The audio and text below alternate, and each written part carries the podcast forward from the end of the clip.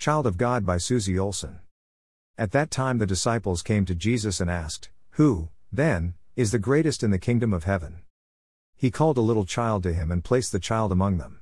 And he said, Truly I tell you, unless you change and become like little children, you will never enter the kingdom of heaven. Therefore, whoever takes the lowly position of this child is the greatest in the kingdom of heaven. And whoever welcomes one such child in my name welcomes me. If anyone causes one of these little ones, those who believe in me, to stumble, it would be better for them to have a large millstone hung around their neck and to be drowned in the depths of the sea. Woe to the world because of the things that cause people to stumble. Such things must come, but woe to the person through whom they come. If your hand or your foot causes you to stumble, cut it off and throw it away. It is better for you to enter life maimed or crippled than to have two hands or two feet and be thrown into eternal fire. And if your eye causes you to stumble, gouge it out and throw it away. It is better for you to enter life with one eye than to have two eyes and be thrown into the fire of hell. See that you do not despise one of these little ones. For I tell you that their angels in heaven always see the face of my Father in heaven. What do you think? If a man owns a hundred sheep, and one of them wanders away, will he not leave the ninety nine on the hills and go to look for the one that wandered off? And if he finds it, truly I tell you, he is happier about that one sheep than about the ninety nine that did not wander off. In the same way, your Father in heaven is not willing that any of these little ones should perish. New International Version. Greater than a person's a person no matter how small. Greater than. Greater than Horton hears a who. By Dr. Seuss. Jesus sees, honors, and protects little people.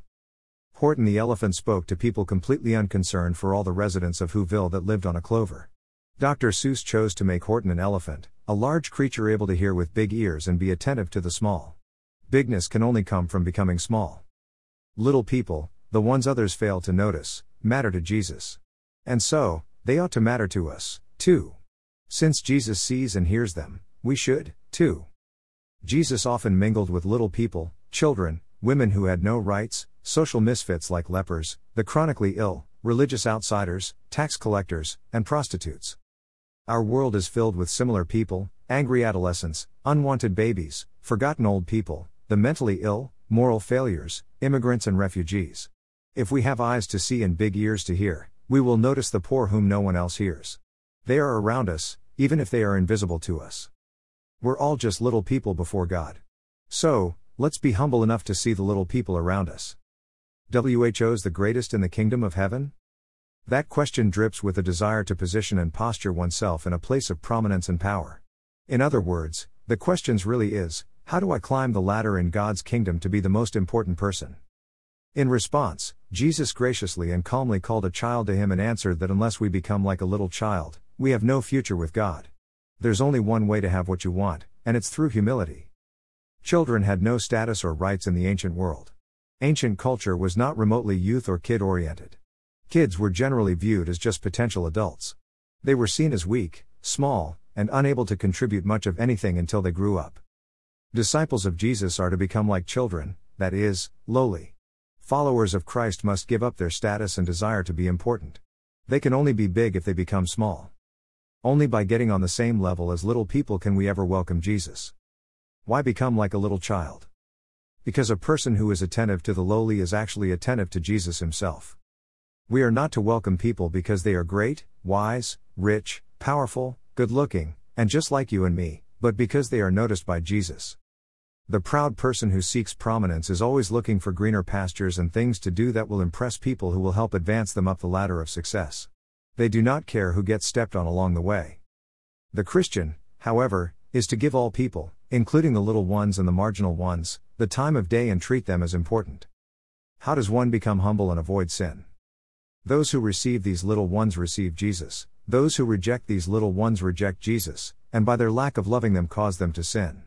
This, according to Jesus, is damnable behavior, and, so, must be dealt with in a radical manner because hell is worth avoiding at any cost. So then, the proud person must hack off part of themselves because it is better to be maimed for the rest of your life than enter hell. This is just one reason why a lot of folks stopped following Jesus. Yet, Jesus insists that if, for example, your pursuit of money consumes you and you hold on to it and avoid the poor, give it away. If you hold on to your time like a clock miser and let it become your precious, then you must get rid of it, you must give it away. It is better for you to have nothing than to have plenty of time and money and be thrown into hell fire. In short, we should seek the lost. Instead of waiting for them to show up, or to seek us out, we must go get them. The lost matter to God. Those who are on the fence and are half hearted in their devotion to Jesus and the mission of the church matter to God. So are the spiritually indifferent and the not very committed. Coptic Church icon of Jesus the Good Shepherd. The temptation for spiritually serious persons is to look down on these lukewarm people. Jesus knew how easy it is to berate and despise such persons in our hearts. To some who were confident of their own righteousness and looked down on everyone else, Jesus told this parable Two men went up to the temple to pray, one a Pharisee and the other a tax collector.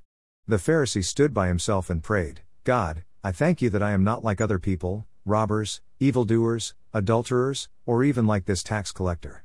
I fast twice a week and give a tenth of all I get. But the tax collector stood at a distance. He would not even look up to heaven, but beat his breast and said, God, have mercy on me, a sinner.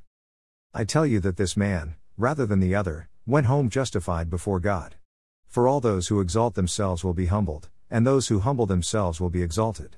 Luke 18 9 14, NIV. If we are willing to humble ourselves, we can learn the hard practice of not hating others for what we hate in ourselves. We hate it when we are lax in our devotion to Christ, fail to accomplish what we want, miss opportunities to do good, and neglect to pray, give, or serve. So, when we see this as a pattern in someone else's life, we may easily despise them in our hearts. Turns out that many serious Christians must be converted as well, to seeing God's heart for these despised little people. What should be done about lost people?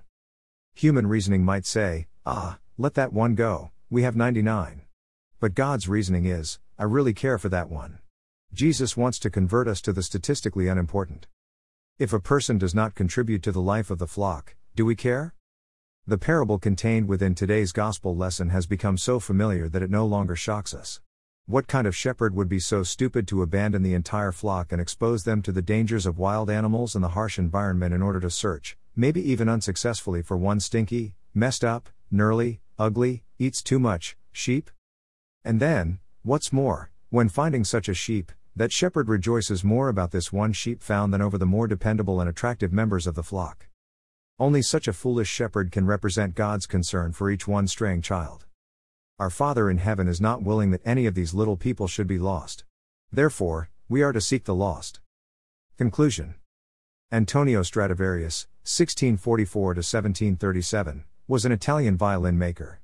His violins are now the most prized violins ever made because of the rich and resonating sound they produce.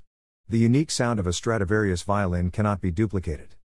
Surprisingly, these prized violins were not made from treasured pieces of wood, but instead were carved from discarded lumber. Stradivarius, who was very poor and could not afford fine materials like his contemporaries, got much of his wood from the dirty harbors where he lived. He would take those waterlogged pieces of wood to his shop, clean them up, and from those pieces of trash lumber, he created instruments of rare beauty. It has since been discovered that while the wood floated in those dirty harbors, microbes went into the wood and ate out the center of those cells. This left just the fibrous infrastructure of the wood that created resonating chambers for the music. From wood that nobody wanted, Stradivarius produced violins that everybody wants. God has a plan. It is a plan to build a benevolent realm using not just the big and important, but the lowly and despised. May we all participate with the Lord and humble ourselves for kingdom purposes.